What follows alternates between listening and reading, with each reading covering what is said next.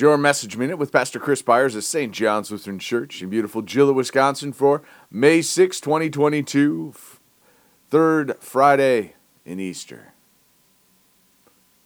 One day, he got into a boat with his disciples and he said to them, Let us go across to the other side of the lake.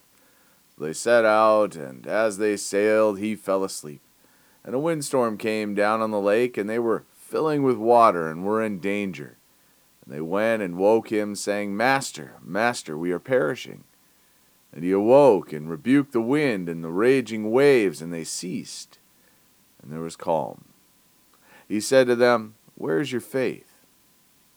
And they were afraid, and they marveled, saying to one another, Who then is this, that he commands even winds and water, and they obey him?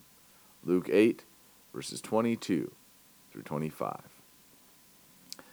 When I was a teenager, I remember when visiting a friend's cabin on a lake in Minnesota, I took out a paddle boat. I wanted to see if I could find other teenagers at the store and arcade across the lake. I made the journey across the lake just fine. But when returning, the water became choppy and Water started to pour into this little paddle boat.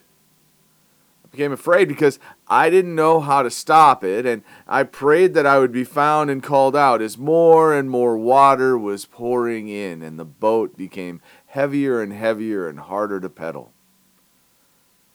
After some time of paddling and that weight of the boat slowing me down even more as I watched the side of the boat sink deeper into the water. All of a sudden, my dad and his friend showed up in a boat to tow me to safety. This is what our Lord does for us.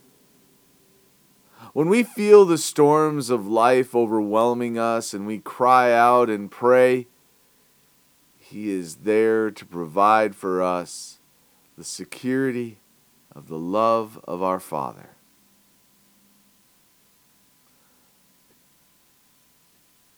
Pray with me.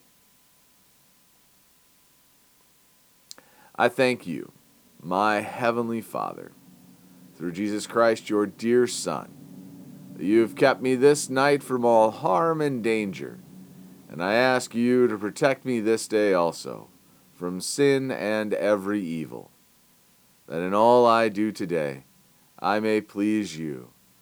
For into your hands I commend myself, my body and soul, and all that is mine.